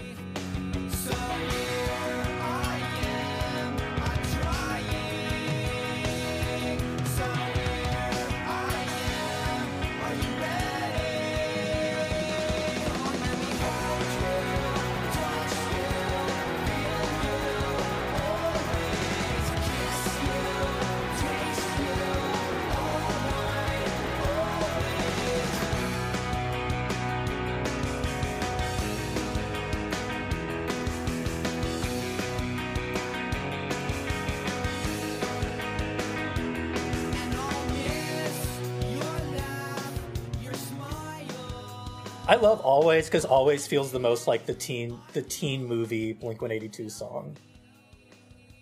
Like, it feels like the climax of an early aughts teen movie where they're running to the prom or whatever. I like the video for Always. The video is fascinating. The video was apparently more successful than the actual song was. Oh, really? Yeah, it didn't get a lot of radio play. The music video won awards. Oh, wow. Who did it? So, just to describe the video for the people who don't have it directly available to watch right now. It has sort of a Michel Gondry concept, right? Where it's just like... Yeah, it's like three... Like, the screen is divided in three parts, and it's like the same scenes, but with the three members of Blink in the same role. It's technically very cool.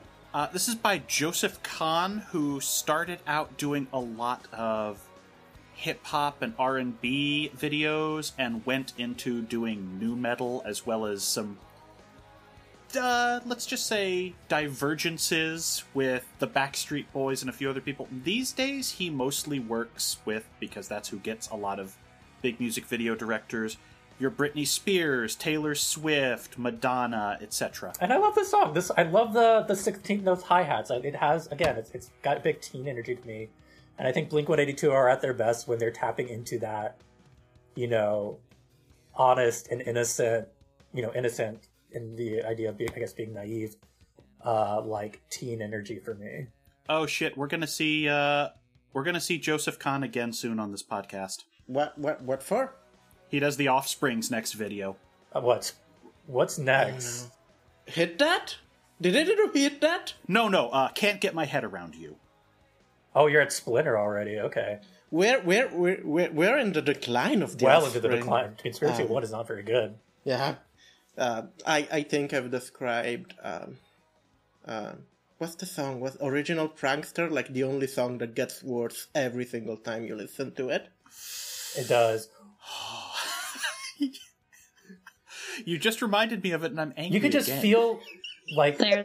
It makes me feel bad. It's like when a sketch show has to bring back a fan favorite character, but you can tell they're not into it.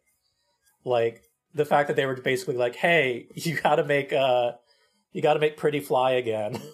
Sorry. Yeah. Sorry, bud. At least it beats that last album they did. Which the new one. Who's still listening to the Offspring? I but not voluntarily. That was a Sybil production that forced us to do that. You can't tell me the Offspring is doing goddamn Seth MacFarlane thing and then not expect me to pull the trigger. I imagine it's more like a Richard Cheese thing at that point. Oh, it was very Richard Cheese. That song is Easy Target. This is the most punk song of the record. Did we even discuss Always? I love it. Yeah, Max loved that. Do you want to say something about Always, Sybil? I think it's a fine song. It's just not my vibe. It's a bit too cheesy. But I get it. I get why people like it. I love cheese. Cheese me up. It's not bad. It's got a very 80s styling. Again, they really bloom into that on the back half of this record. The lyrics are what lets it down. This has actually been a fun conflict on Kitchfork, which is that I don't listen to lyrics at all. So I just never get bothered. I'm a big fan of Interpol for that reason. Like I don't give a shit what they're saying. Yeah, no, I'm a giant prog fan. So Ellie and I have come to blows a few times where I'll be going, "This is terrible writing," and she's just like, "But they have good they have good singing." But yeah, again, I think when they lean into the John Hughesiness of it all, is when the album, I think, works the best for me. That is a direct quote, is that, quote, "It's got kind of an 80s thing. It's not a dance song, but if you did dance to it, you'd look like you were right out of 1985. Huh. The Bowling for Soup song? Wait, isn't that an SR-71 song also? So, that was written by the dude from SR-71 and then re-released in the reunion third album. They had a reunion album. Oh, God. And the SR-71 version is more aggro. The SR-71 version is more problematic. Yeah. We know way too much about SR-71. Look, it's not as bad as being world scholars on the lies the orgy guy told because we covered Lit. Yeah, and the fact that Lit killed a guy. Yeah. Yeah. By proxy, Lit manslaughtered a guy with cops. Yeah, That happened. Bummer. Yep. Mm-hmm. Bummer. We're here to ruin everything you touch. I didn't touch Lit. I don't know if anyone touched Lit in a long time, but let's talk about Easy Target. I mean, Lit is a pretty easy target, I gotta say.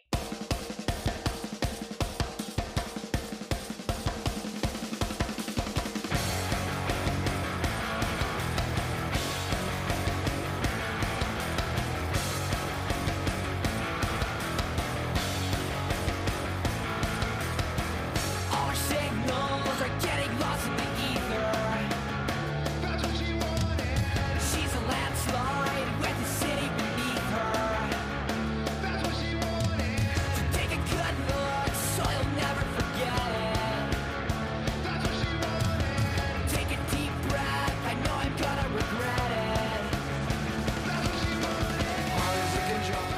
Yeah, Easy Target's good. It's the punkiest song on the record, I feel. This does feel like a punk song more than a lot of other stuff. Yeah, but it doesn't feel like the kind of punk Blink-182 is. No, yeah. It feels like older punk, like punk from another time. Tell me when we're done. Did it offend? What? Because I got some research. Okay. I don't have a lot to say because I don't like Easy Target. It's maybe my least favorite. I think it's fine, but now I want to hear the research. You cannot say I have research in that tone and not expect me to be very curious. So the lyrics were where I decided that I was going to place the stupidest quote about this album, which is that, quote, I think the second half of the record being written in L.A. was key.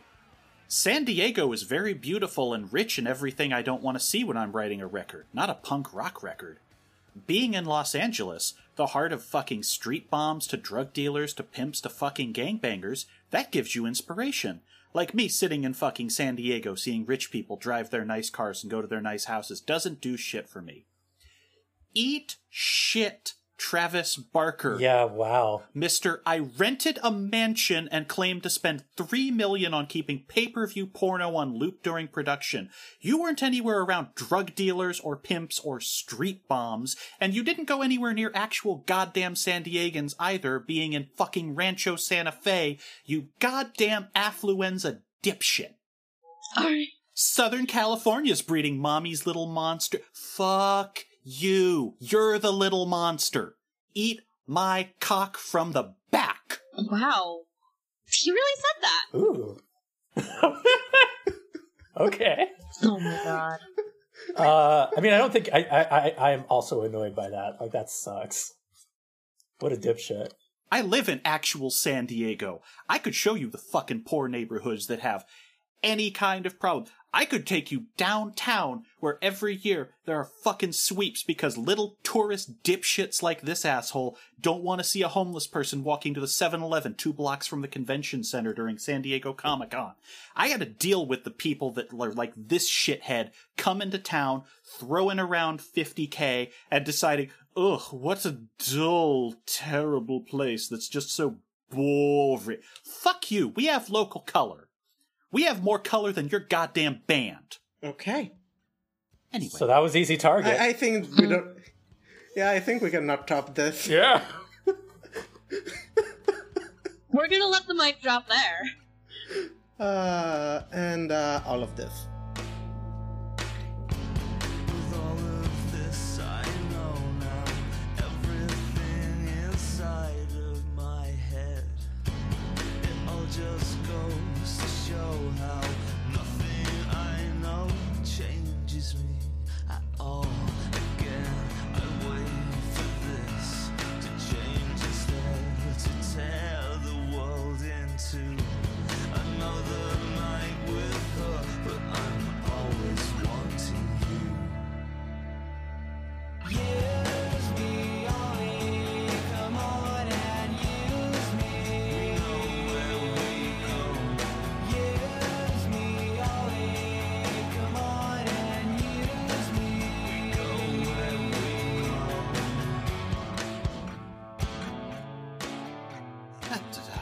All this is so weird. This... It's not what I expected when I was told Robert Smith was on the album as a youngin'. This is the song with Robert Smith in it. Because it feels like early aughts era Cure, which I guess I should have expected. It feels Bloodflowers-y, which is very out of place on the album. Tom DeLonge thing, it still sounds like a Blink track. You immediately get taken back to, that vibe. The instrumentation is weird. There's a lot of different sounds in this. They clearly tried to make it more Cure-y. Yes. There's a lot of reverb. Yeah. I don't know if I like the track. I don't know if you told me you should listen to the track on its own and rate it. After a record of Tom DeLonge singing I'm just welcoming the bits with Robert Smith. That's so interesting. I don't know if I can judge it away from that, but in the record it's just like, oh, this is a singer that I like and I think has an interesting like voice that works for this music. So it's nice. I don't think it's a bad track. I agree, it's weird. Yeah, I like it. I like the song a lot. I think the only thing, I think it comes out of a weird place on the album. I would maybe make it the closer, put it earlier, but I like it a lot, yeah. It's weird, it's interesting, it's kind of fun. This is my number 2 track on the record, and part of that comes from knowing where Robert Smith and The Cure are at during this time period. This is definitely something that they're about to release a complete record. Later this decade is their band's final and worst album to date. But this is also interesting because it's a very experimental Blink-182.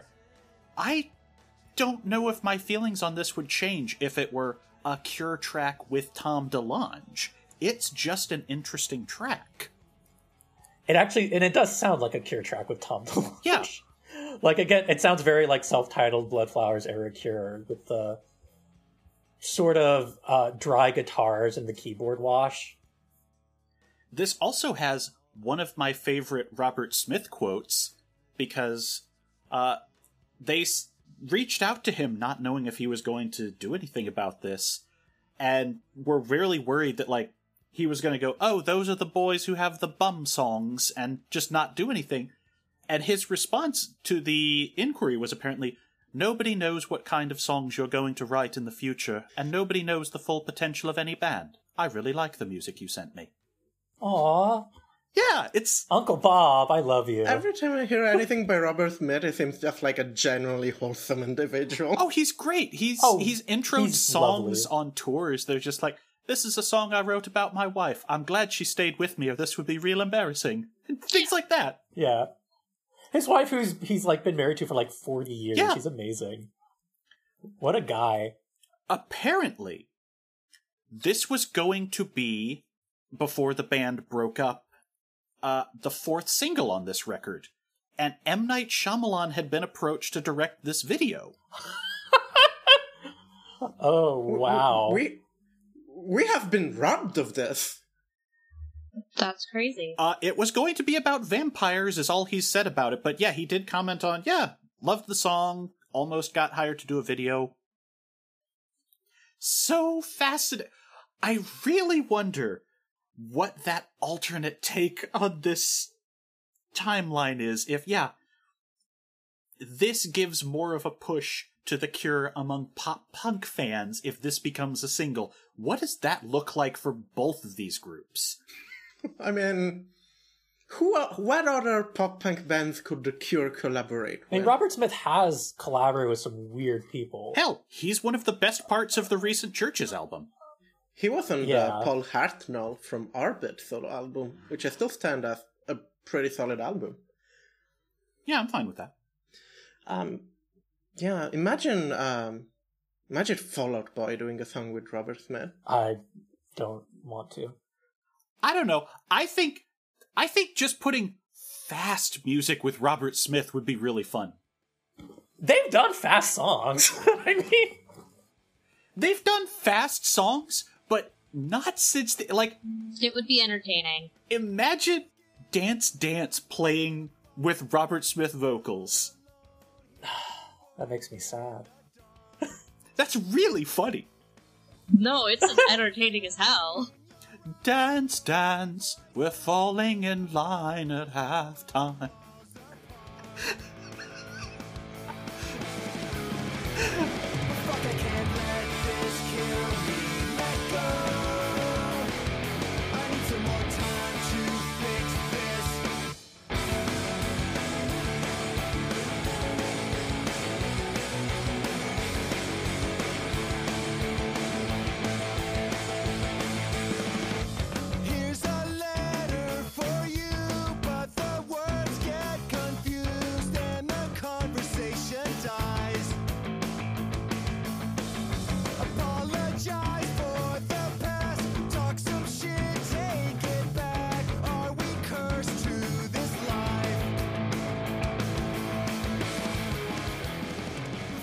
let's go to Here's Your Letter.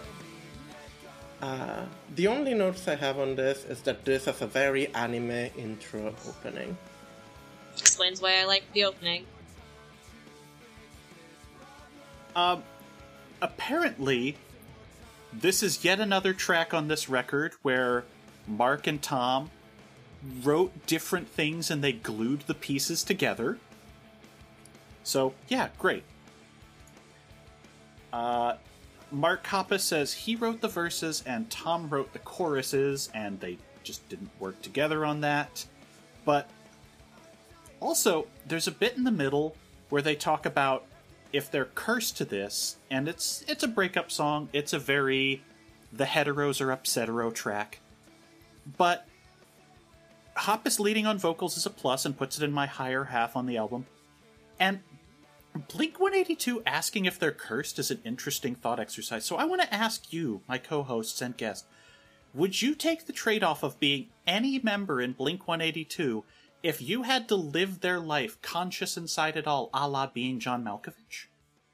So am I just witnessing their life from a window in their brain?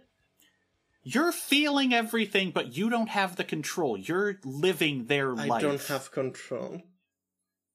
No. I don't ever want to live the life of somebody who doesn't know how to go online for porn. Well, you could be any member. You could be Travis Barker.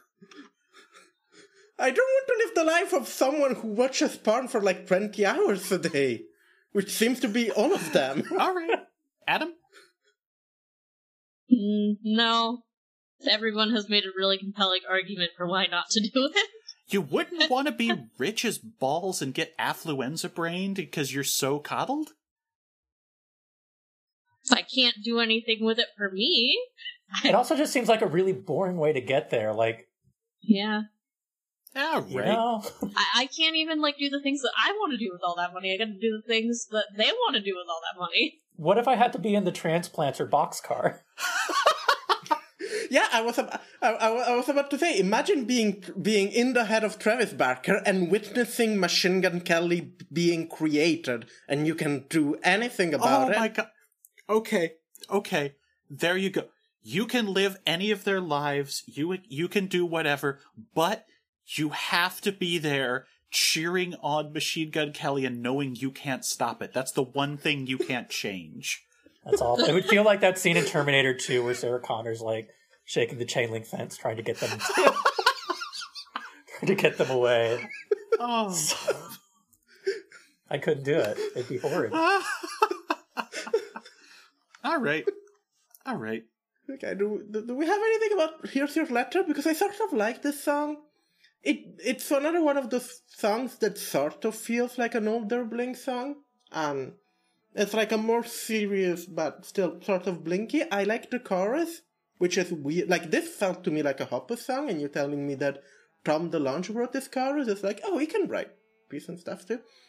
It's not an old timer, but I find this one a thoroughly enjoyable, like emo or Blink song. Just solid. I like the verse. It's pleasant. I agree. Again, it's in the higher half of the record for me. Yeah, I don't think it's bad. I think it could just be sequenced a little better. Let's go to the closer. Let's bring this home. I'm Lost Without You.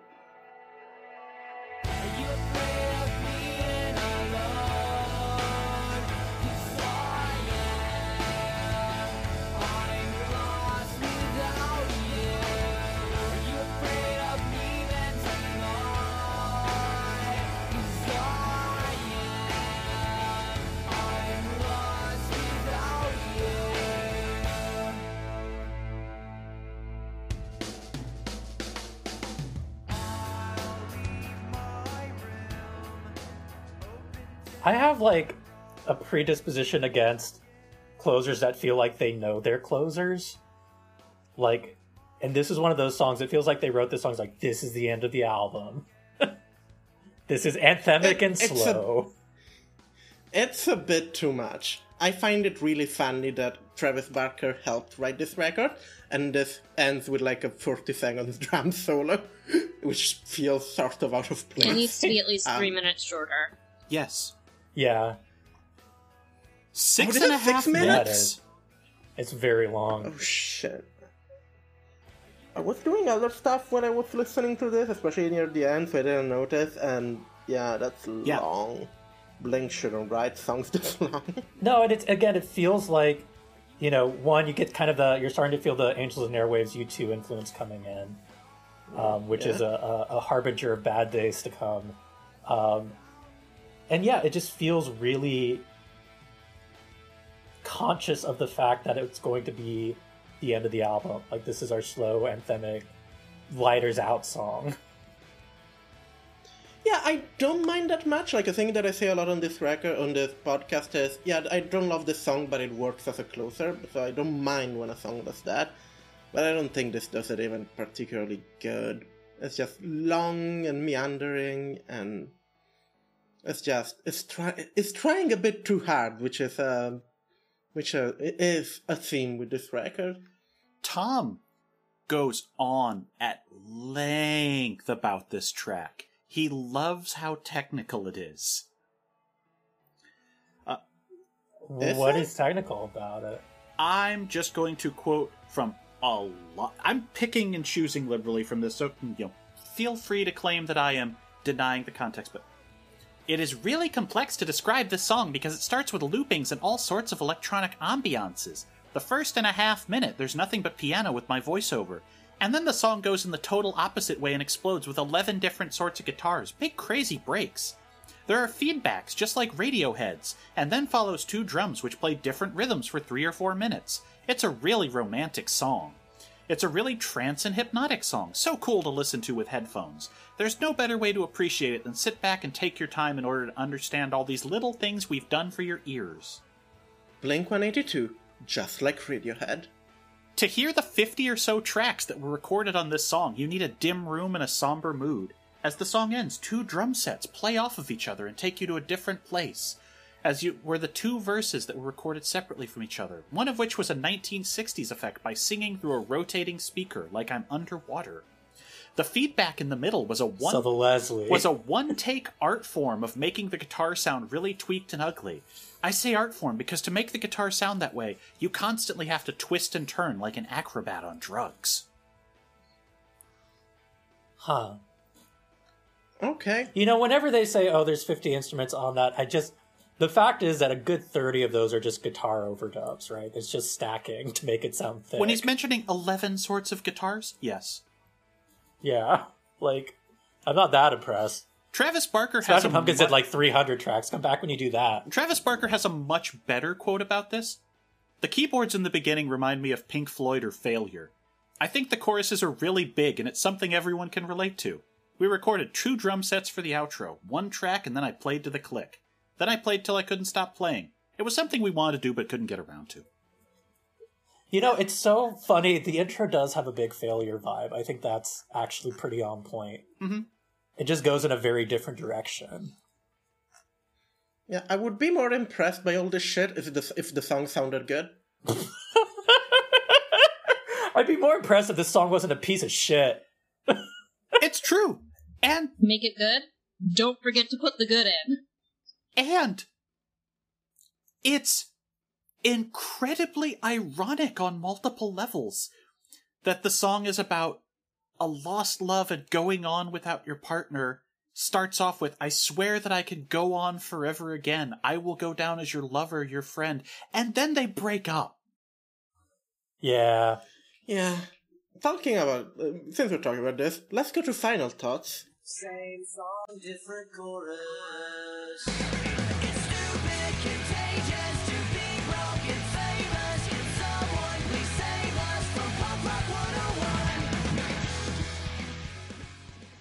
I think this is a good 3.5 to 4-star record. Probably goes to 3.5 just because of tracks like that closer being such a clunker. If it were a quick one, you could go, well, it's a failed experiment, they had to have one, but 6.5 minutes. That's too much. That's too much, boys. Yeah, I think Max unlocked it for me when she said that... this feels like a transitional album without an album to transition into.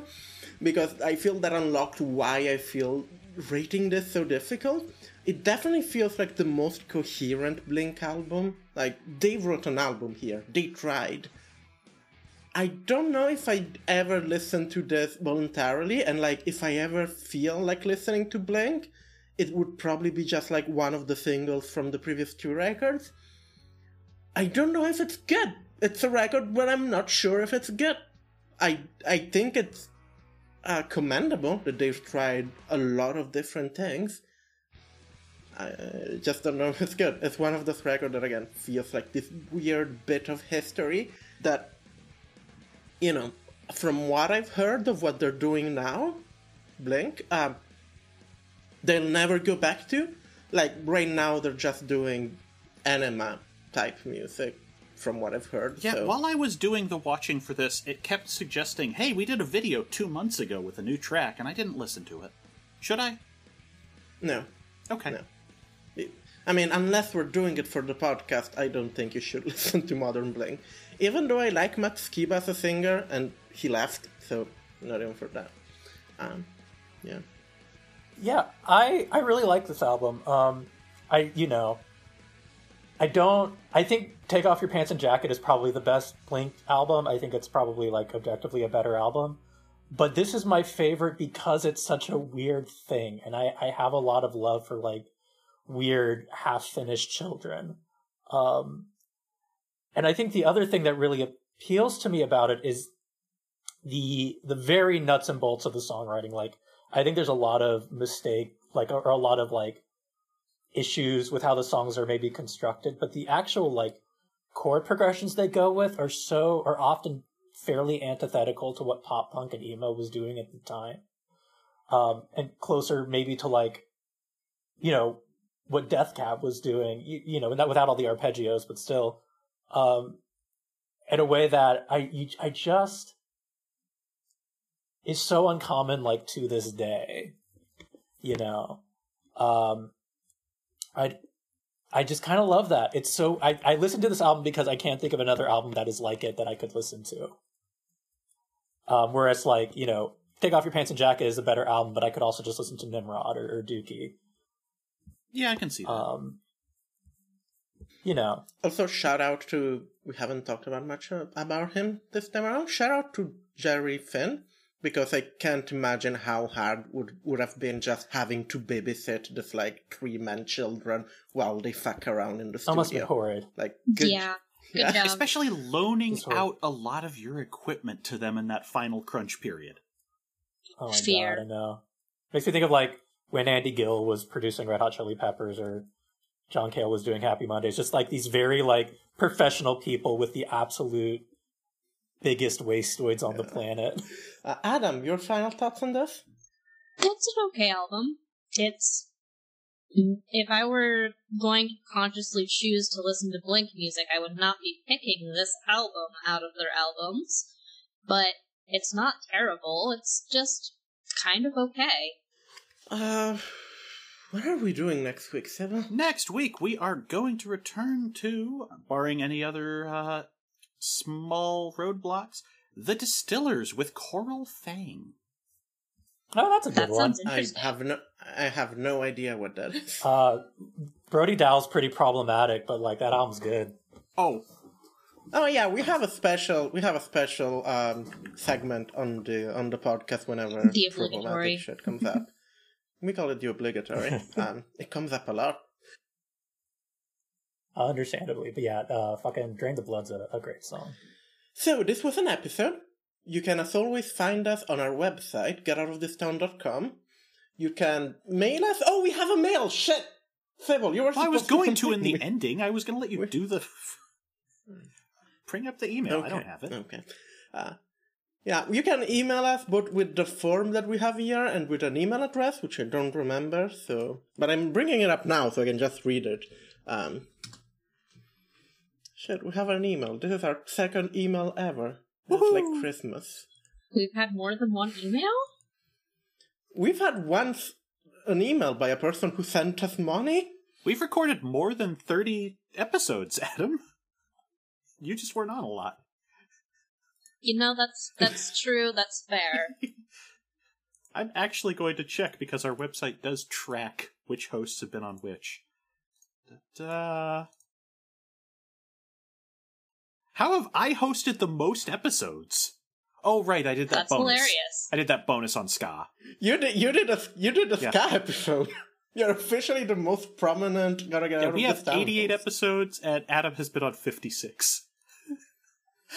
Okay.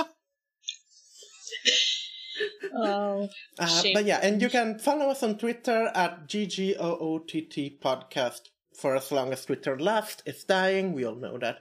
Anyhow, Axel writes to us. Scrolling through the spreadsheet, I noticed you guys don't have Rise Against on there, despite the fact they were a pretty prominent pop-punk band in the early 2000s and have charted on Billboard before, so I thought you might cover them at some point. You can blame website Rate Your Music for that, because that was... No, you can blame me, I believe. Or do you have a better reason for that? Because I think I just missed them. I was going to say, that's the way... Let me check. Da-da-da. Yeah, but no, thank you. Like, I really thank you via email. I compiled our spreadsheet completely manually, so shit is bound to slip up. I'm gonna add them. We should add them because I see their point, but this is a Rate Your Music thing. They do not have pop-punk tagged on there. Okay, fair enough. I always think of Rise Against as being very, like, alternative press core. Like, they were big on that. Melodic hardcore, alternative, acoustic, and punk rocks. Then again, you wouldn't believe the things that Rate Your Music tags as pop-punk. Rate Your Music is unreliable. I was really annoyed because I never heard of Against Me, and when people kept bringing it up, I thought they were talking about Rise Against. And I would get really confused. Like, wait, oh my god, the singer from Rise Against is trans? That's rad. No. Unfortunately. Different bands. Also, the Transgender Dysphoria Blues, the title track from the record, still literally makes me cry every time I listen to it. Still never listened to that. It's a good song. It's also, some of the line hits very hard if you are of transgendered experience. Yeah, anyhow, where were we? We're ending the episode. Yeah, you can find us on all of the... Thanks again, Axel, for letting us know. Thanks for listening. We don't have many listeners, so good job for being in an exclusive club of people who listen to our thing. And again, yeah, you can find us on all of the podcast thing where if you go on Apple Music, leave a review. Apple Podcast. We're on Spotify, we're wherever. Yeah, this is an episode. Do you have anything to plug, Sybil? You can find me and my various projects at hellscaper.com or on cohost at cohost.org/bustrider. Do you have anything to plug, Adam? I could. Go for it! Alright, I am currently running a poll-led choose-your-own-adventure story, which, if you are interested, you can find at scorpiongrassfield.tumblr.com. I voted for the first thing. It's great. Read Adam things. Adam writes good. Good right person. Do you have anything to plug, Max? Yeah, I got a couple things. Oh, first off, if you want to check out the Kitchfork podcast, that's KITSCHFORK. We're on Spotify and Apple Music and kitchfork.podbean.com. We don't really have a Twitter, but Liz is our Twitter account, so at Ella Guro if you want to contact the podcast. More or less, that's what we've been doing all the polls on, because she has the bigger Twitter following. And I guess if you're in Chicago, my band Noiseland is playing a show on the 19th. When is this episode coming out? In about a month. Yeah, we're playing a show at the end of March. So check us out, noise-land.bandcamp.com. Cool. Thanks for joining us. And as always, you can find me on Twitter at ACCTheMoon or on Cohost at ActuallyTheMoon.